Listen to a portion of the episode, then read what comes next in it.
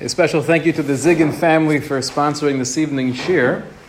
Uh, this shiur is sponsored in honor of Dr. Ziggin's father, Dr. Charles Ziggin, Bitzalel ben Moshe Halevi. His yahrzeit was the 7th of Adar. His neshama should have an aliyah. If you could think of one Hebrew word that comes to mind when we envision the holiday of Purim, what Hebrew word jumps in first? Simcha. Okay, Simcha's Purim. Anything else? Shikr. Shikr, that works. Would anyone have guessed Kedusha? Okay. Joe Persky, Baruch Hashem. Generally, though, for your average Joe, I don't think Kedusha comes to mind holiness or sanctity when we think in terms of Purim.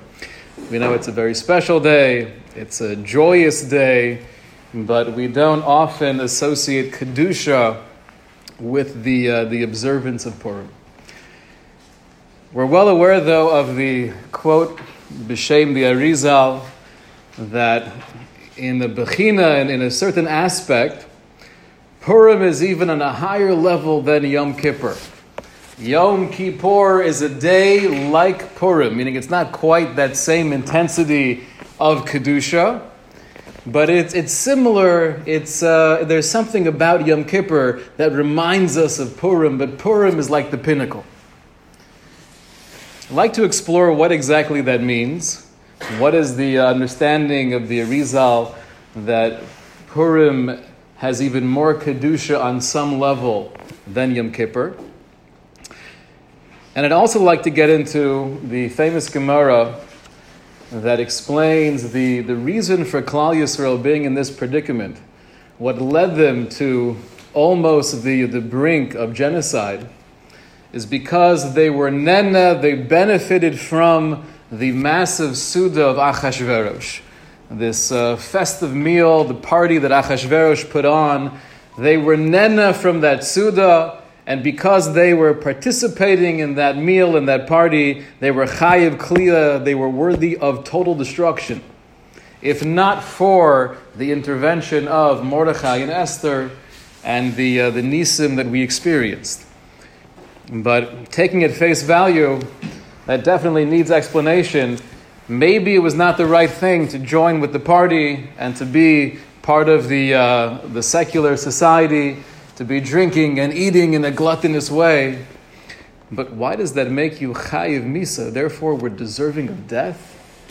It's a lack of kadoshim to you. We might not be on the highest moral or, uh, or ethical level, but why is it so severe? Why was it taken so seriously? Shlomo Wolbe, when he gives us a little bit of an introduction into Purim, he writes that Hasimcha shebechag hakadosh shel Purim, he gedola, the joy that we have the opportunity of experiencing on this holy chag is awesome, oval penimis, but it's not external joy, it's actually internal, it's penimis. Vitzrichem liiskonein elah hetiv, and therefore requires preparation, mental focus,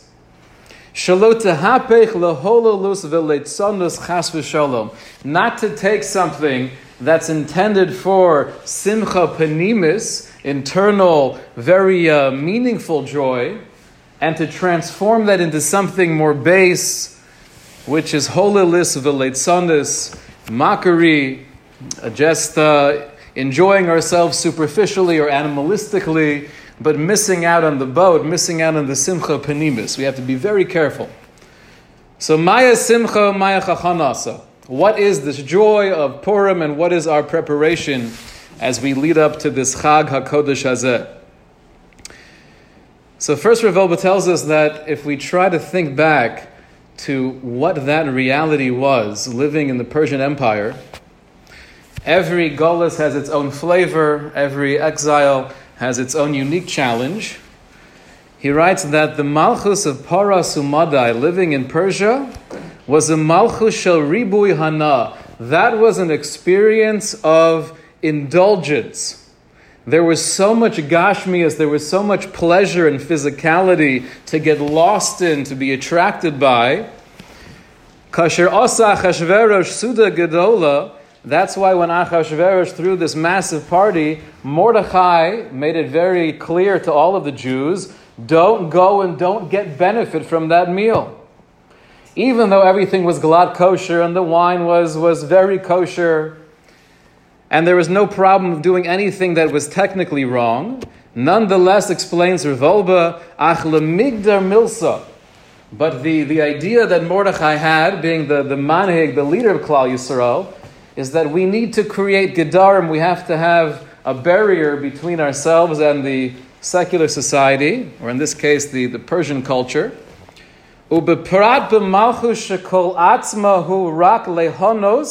And for sure, living in this very depraved society, where it was all of the focus of gashmias, of indulgence, of taiva, the call of the hour was to stay far away from any, any type of behavior that would bring us into that energy.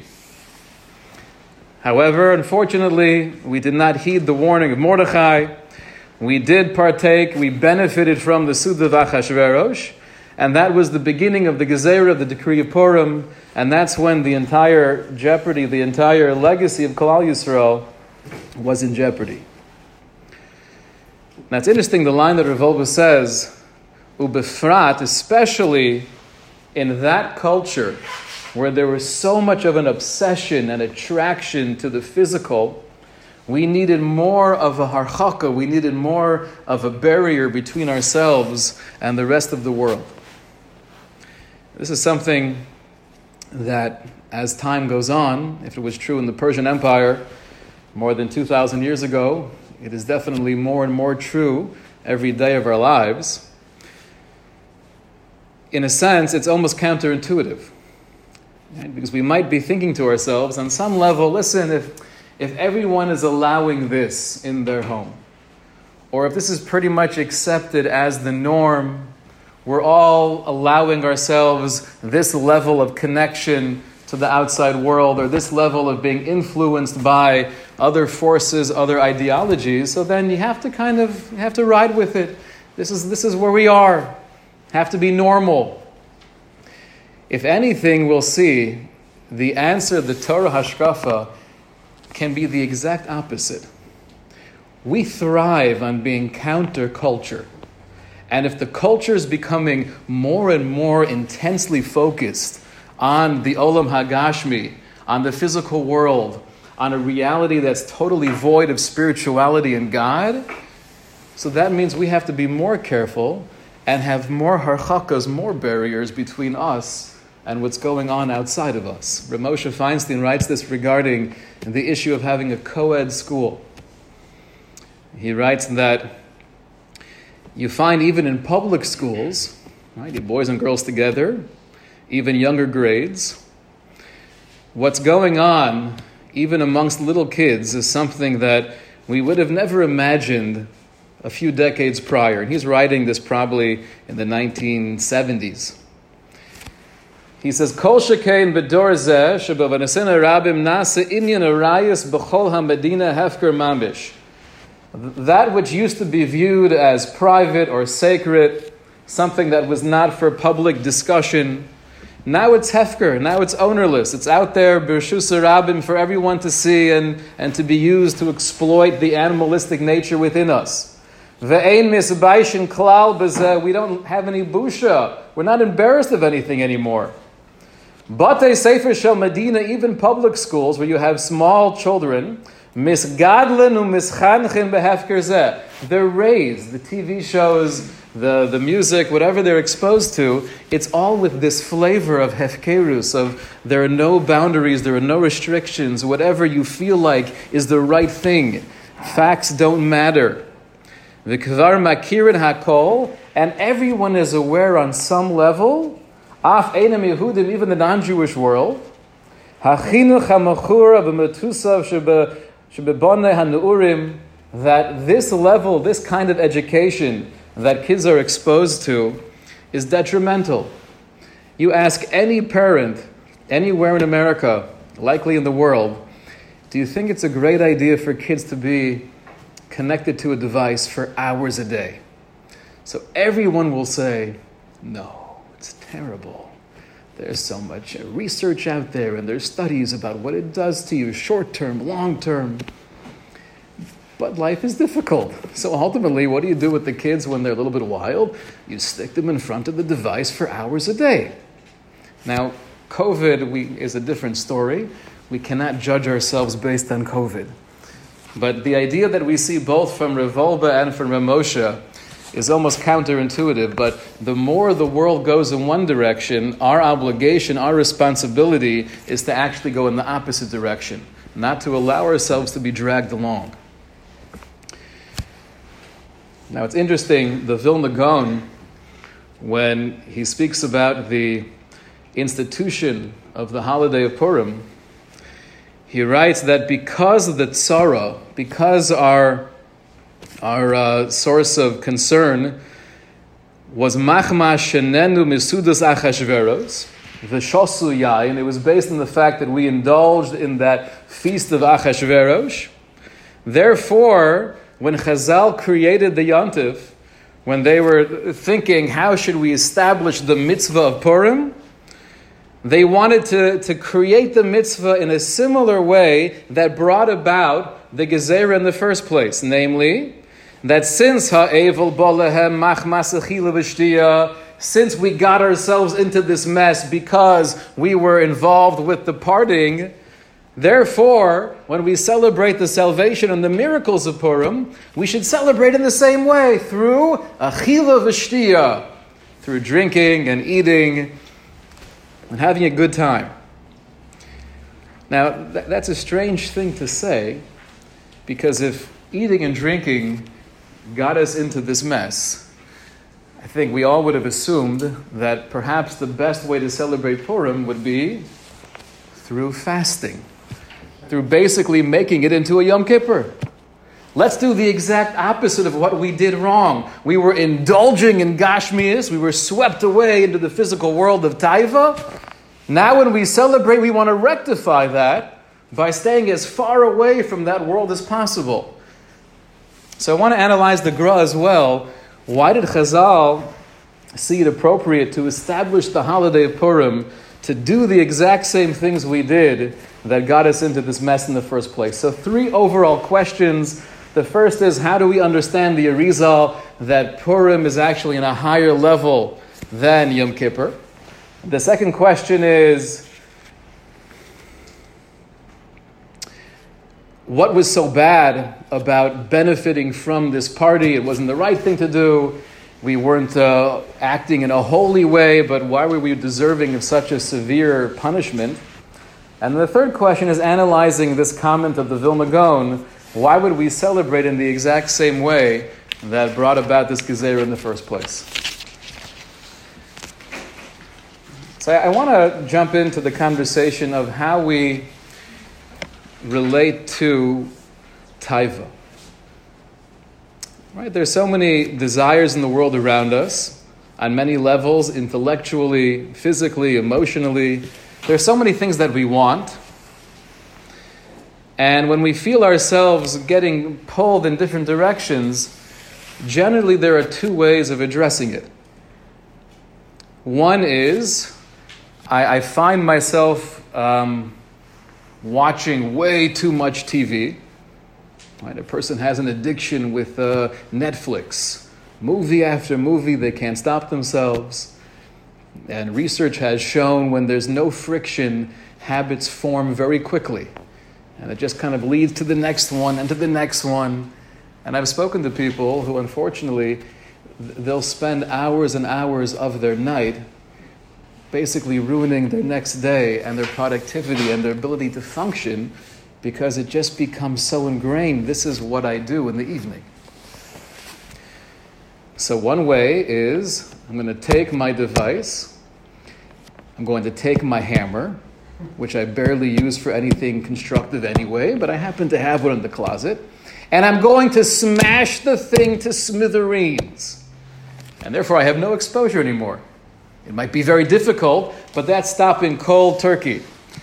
Now, Rosh told us that in 1964, when they came out with the, the official warning that smoking was detrimental to one's health, and he was a pretty heavy smoker for years up until that point, he said that he stopped cold turkey as soon as he heard the, the warning of the Surgeon General.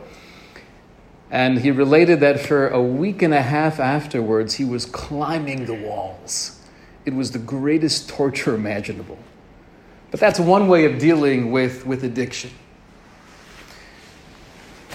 With uh, Noach, the Torah tells us he didn't get married till he was 500 years old. Could you imagine his mother bugging him? Honey, you know, maybe it's time to find a nice girl. You're already 493, you know. Maybe you want to get out of the house and do something with your life. So, why did he wait so long in contrast to other people in his same time period? Explains the Ralbag because Noach understood the environment in which he was living. It was, a, it was an environment of total moral decay. And he felt that in order not to get swept away with everyone else's type of behavior or hefkeris, lack of any uh, self control, he wanted to go the opposite extreme. And therefore, he remained tahor v'kadosh, he remained pure and holy until eventually it was the right time when he was 500 years old to get married. But the way the Ralbag says this is very fascinating. He says, She'an she'dor Noach hayukulam shtufim bezima, the entire generation of Noach, they were all living this very immoral lifestyle to the point where it was so entrenched and ingrained in the culture, if you weren't participating in that, you were viewed as, as strange. Vahu, but Noach himself, being a very righteous person, Nirpa mezos hamida hapachusa. He was able to cure himself of this, of this quality through separating himself and going to the opposite extreme. I heard from my good friend, Rabbi Yitzchak Hecht. He shared with me a beautiful insight into this Ralbag. The one word nirpa.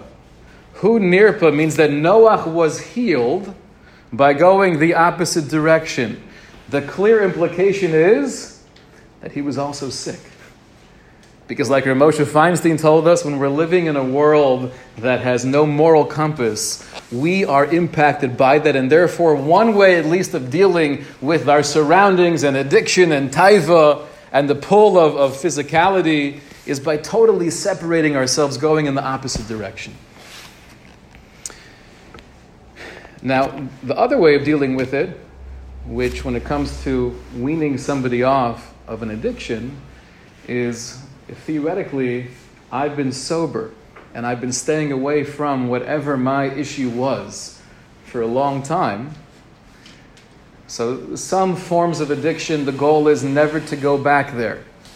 And if I had a drinking problem, theoretically, for the rest of my life, I could avoid any alcohol. That's doable. But if my addiction is with food, so to take approach number one and say, never eat again, that's also doable for about seven days, right? And then you'll die. So obviously, with that kind of addiction, it has to be I'm retraining myself, I'm, I'm, I'm creating a paradigm shift with my relationship with food. How much do I need it? How much do I crave it? How, how dependent is my emotional status on food? So it's basically redeveloping that connection and trying to have a healthier association with that particular taiva.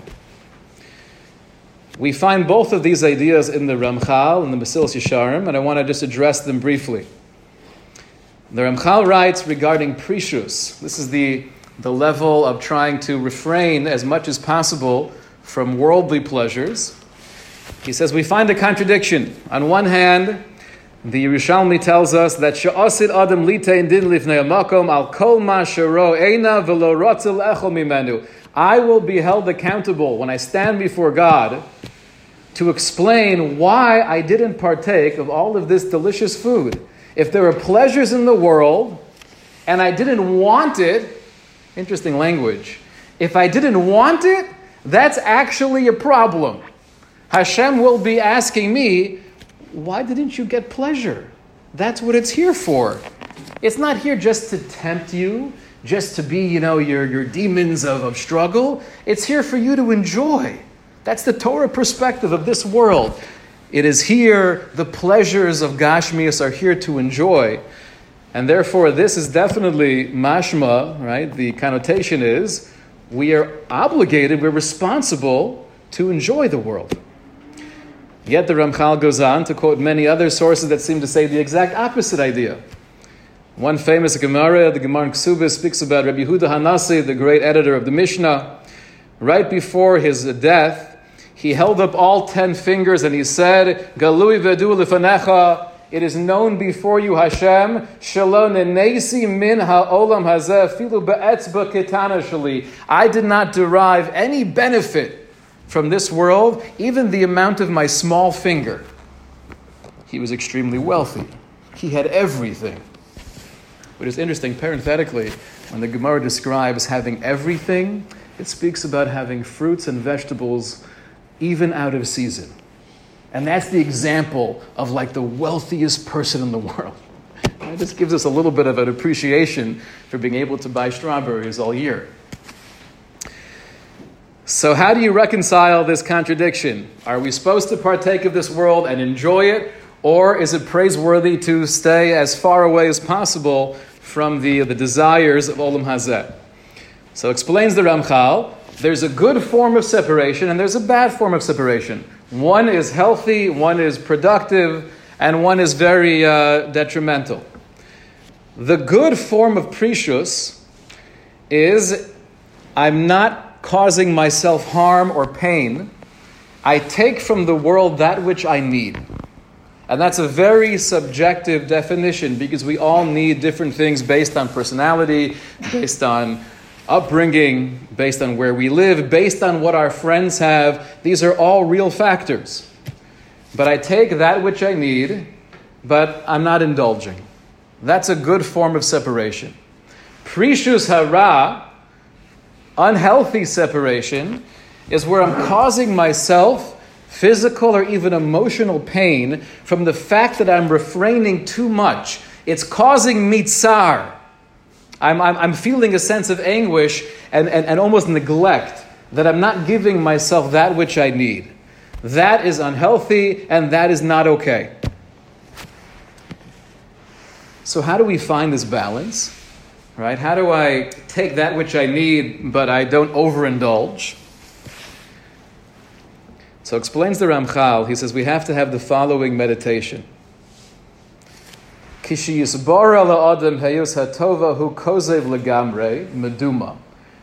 When I'm tempted with whatever, whatever my vice is, I could tell myself it's not real the, the pleasure, the attraction, the dimyo, my imagination that, that's causing me to want this so badly, I have to remind myself it's not what I think it is. Ubli shum hasmada nachona. It has no lasting power to it. What does that mean? It has no lasting power. It seems like the Ramchal is saying that within this realm of our imagination, the koach adimyon, the reason why something is so tempting is not the pleasure itself. It's not the cigarette itself. It's not the chocolate cake by itself. It's, it's everything that's built up around it, where there's almost this feeling that it does have a hasmada nachona. There's something real and, and meaningful and lasting that it does for me, and that's why I need it so badly. I remember a comment from Rabbi Dr. Twerski, Zecher Tzadik, the Kodesh Levracha. He was trying to explain to someone outside of the world of addiction, trying to get into to someone's head who's really struggling.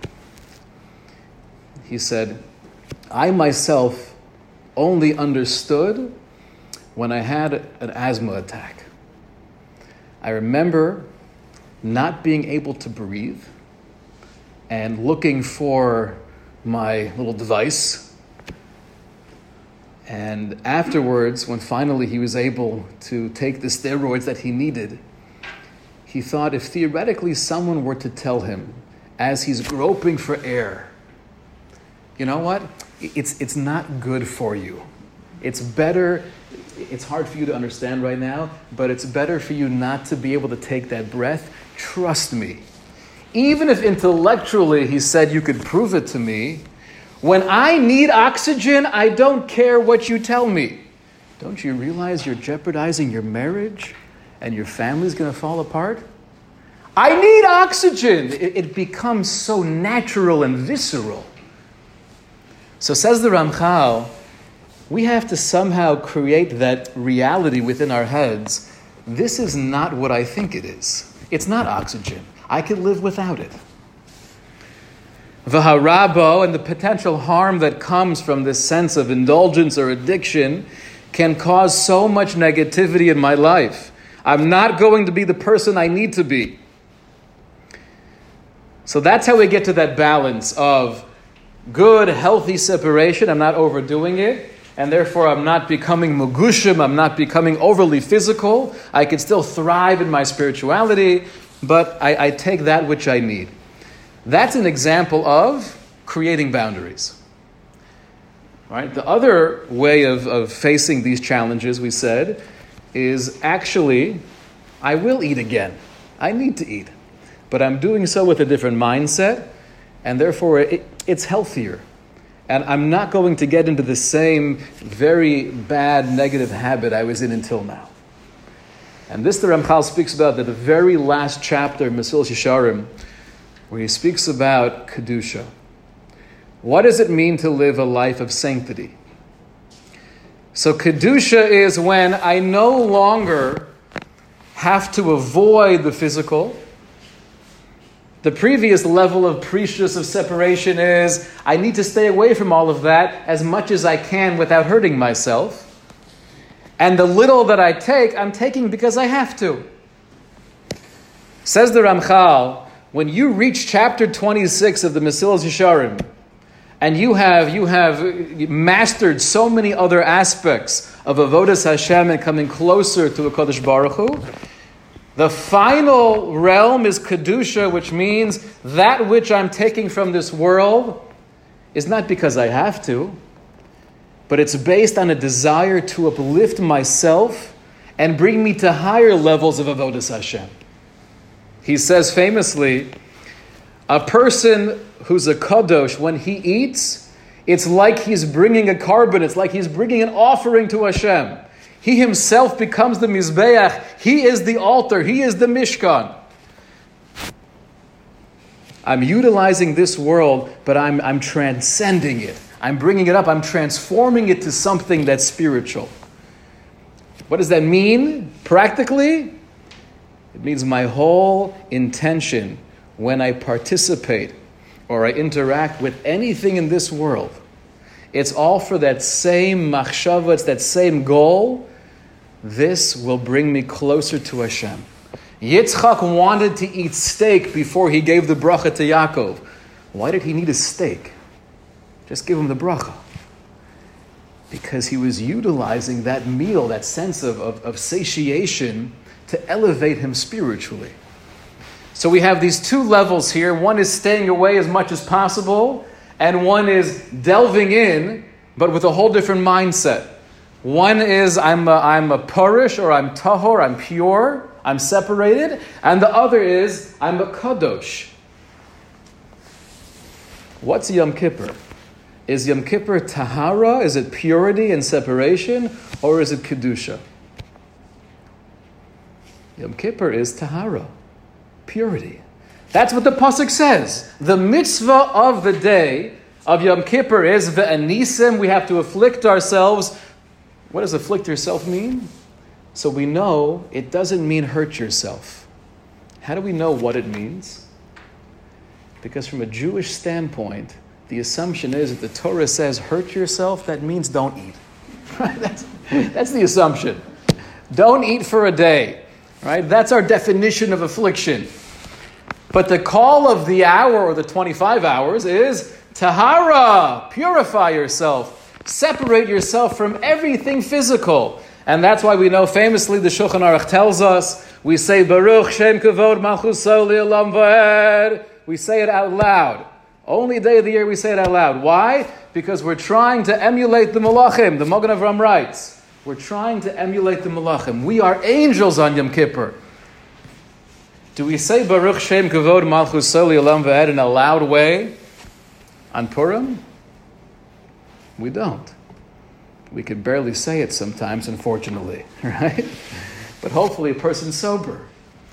And when you're davening, we whisper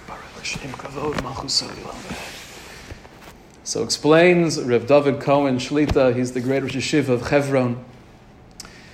He suggests that Yom Kippur is Tahara. We're emulating Malachim. Purim is Kedusha. Purim is defined, it's not a, another word you could throw in to describe the celebration of Purim together with Simcha and Shikr and other things. The taich, the definition of Purim is Kedusha, which means we're not supposed to refrain from the physical. We are engaging and interacting with it, but we're doing so in a way where we're raising ourselves up through the physical.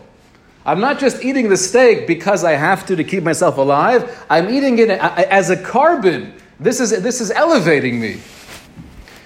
We whisper Baruch Shem Kavod because on Purim we are not trying to be angels. We are trying to be something loftier than angels, namely a human being, an Adam. An Adam is the highest form of life in the universe. We know that the human being is higher than all of the celestial forces. That's what Purim is. I'm trying to be an Adam, I'm trying to be a human being, and I'm not shouting Baruch Shem because I'm not an angel. I'm loftier than an angel. I'm a mensch. I'm a gavra. I'm a human being. And that's why I'm interacting with the world. The way that the, the Pri Tzaddik writes this, Reb HaKohen, in source number 8, he says that this is addressing our second question. What was so bad about participating in the Suda of Achashverosh? What was the big deal? We were lacking Kedoshim, we were indulging, okay, we're, we're gluttonous. Says Reb Tzadok HaKohen, Rak misad shenenu misudoso daika. The Gemara doesn't say that we ate from his party. Rather, it says shenenu. We derived hana, we got pleasure.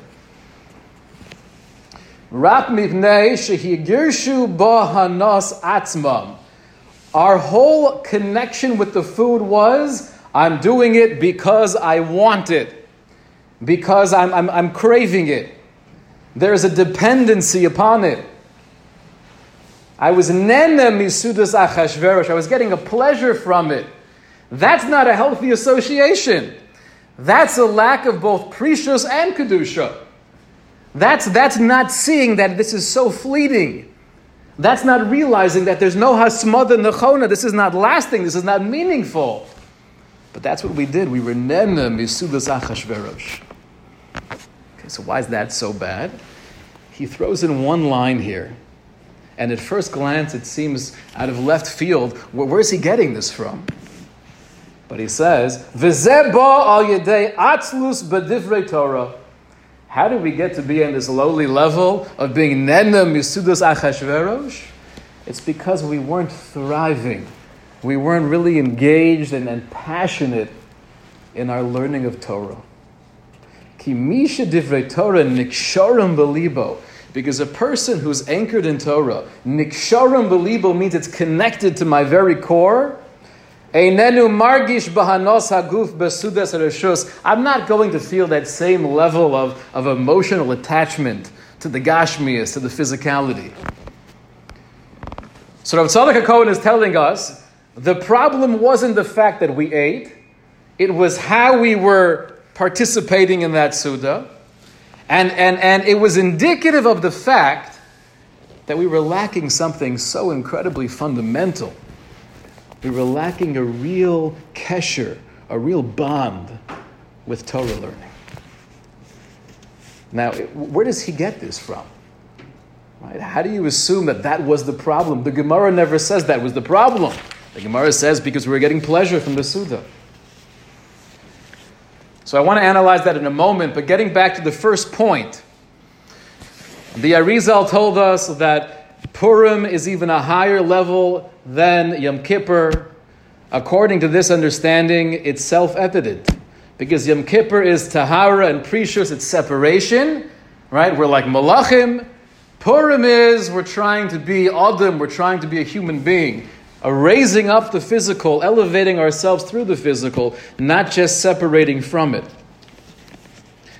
That's why the Vilna Gaon told us, our third question we raised, that's why he told us that because the way we got into this mess in the first place was through the eating and the drinking, that is the tikkun.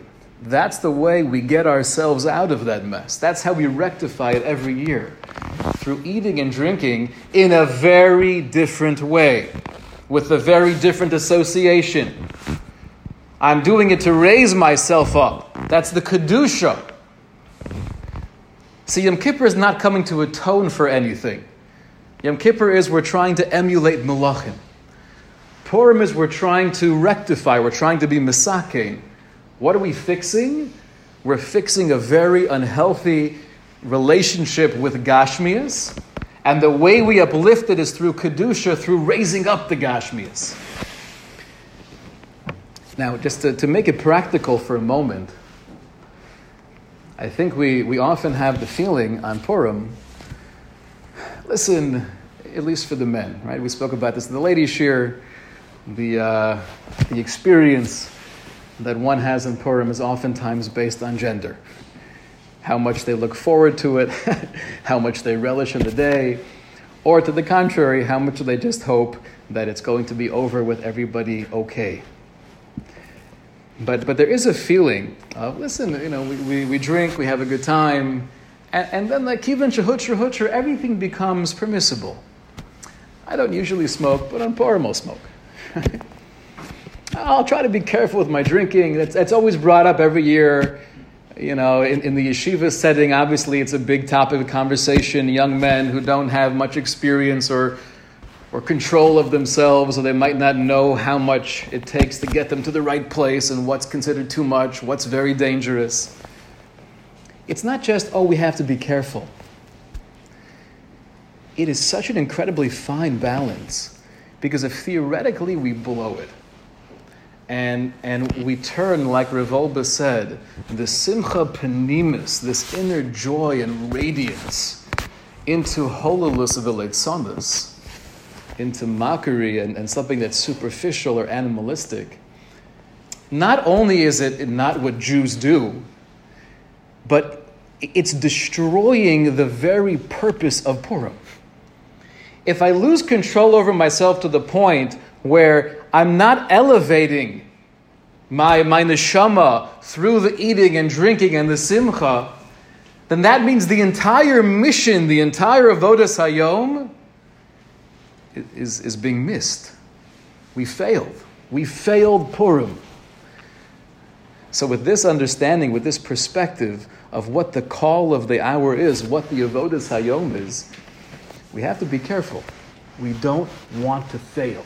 We want to do it right. We want to lift ourselves through it. I just want to end off by addressing this one point that Reb Tzadok HaKohen brought up, and we find it elsewhere as well. Reb Aaron Kotler writes this that it seems like there's this assumption that the reason why we were Nena Mesudus Achashverosh is because we didn't have a strong connection to learning Torah. Where does that come from? So I wanted to suggest that if we take a look at the Gemara in Kedushin, the Gemara in Kedushin says that Torah is analogous to Samachayim, to the potion of life. And the example that the Gemara shares with us is that a father says to his son, You have a wound, take this ratia, take this bandage, place it around it, and this way you're going to be safe. And you could eat whatever you want to. You could bathe in hot water and cold water. You could run and play soccer. Everything is okay. Don't be so nervous about hurting yourself as long as you have this bandage on. However, as soon as you take it off, then you have to be extremely careful. No problem. It's a nice interlude.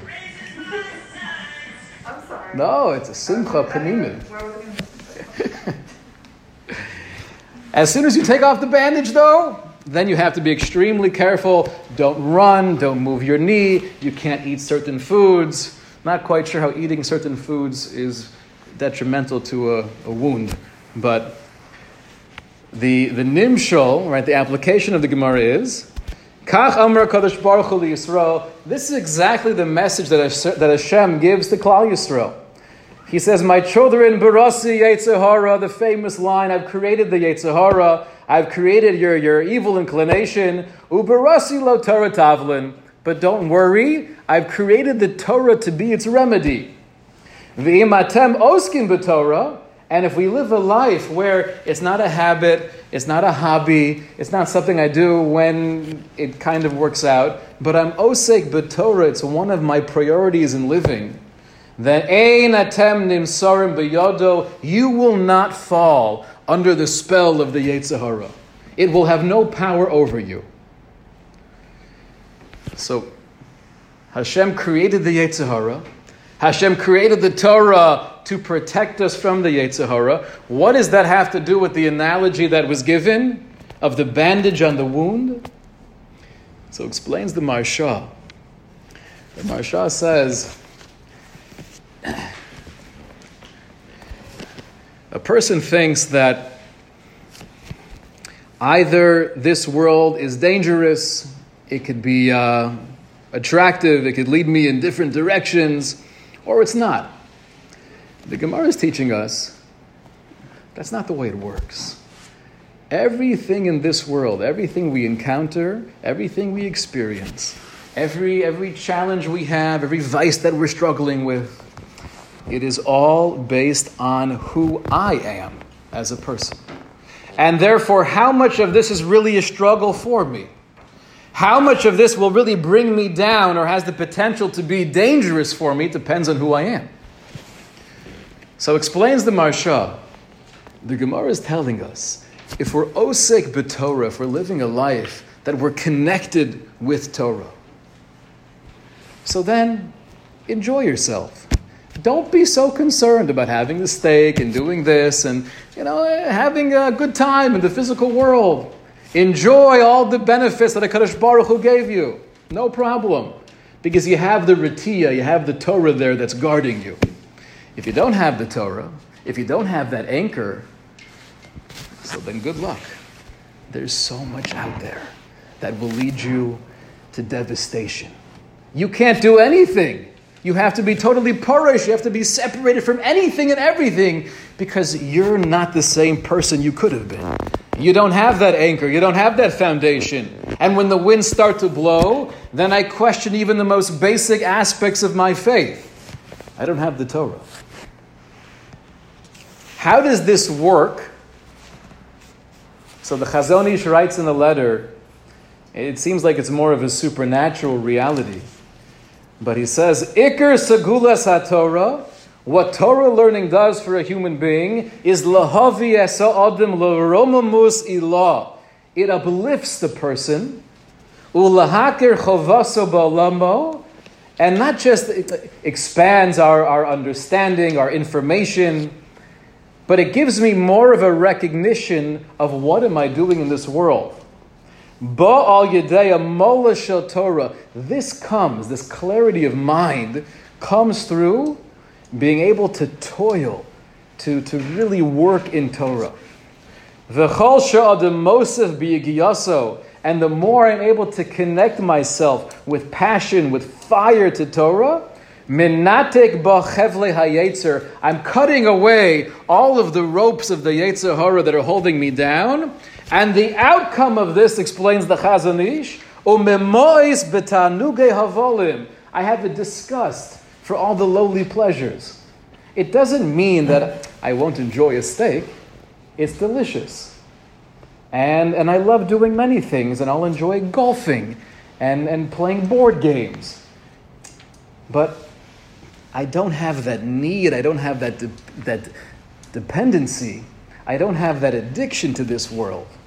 What do I want more than anything else? Nafsho mishko kekis l'rigshe kodesh v'onig chachma. All I want, I, I want those feelings of kedusha. I want the sanctity in my life. That brings me the deepest, most meaningful onig. That brings me pleasure. So I think we see from the Gemara and Kedushin, and from the way the Chazon Ish describes this person who's living a life of being dedicated to Torah is that, that it's impossible to come to the level of being nena mesudaso shel Achashverosh. I could eat at his suda, but I'm, I'm, not, I'm not pulled into that world because I have the Torah to ground me. This, I think, is one of the, the main, main avodas of, of Purim, one of the main missions that we have as we approach the day of Purim, is to celebrate in this world with family and music and singing and food and drink, making it labidic, making it energetic, creating that, that excitement. Even though it's Friday, even though it's COVID, it's still Purim, and we're going to do it right in Mitzvah But to realize that I'm, I'm utilizing this world not to, to consume it, but to elevate it. Not because I need it, but because I'm uplifting myself through it. This is a moment of Kedusha. Are we on the level that we could live a life of Kedusha? The answer is not yet. Most of us in this room are probably not to Perik Chavav, or not to the very end of the Mesilas Yesharim. But for 24 hours, we could tap into a feeling of Kedusha through utilizing the physical through bringing it up, through bringing ourselves up, and through understanding that through our connection with Torah, we don't have to be afraid of this world, but we can embrace this world. Okay, shkoyach.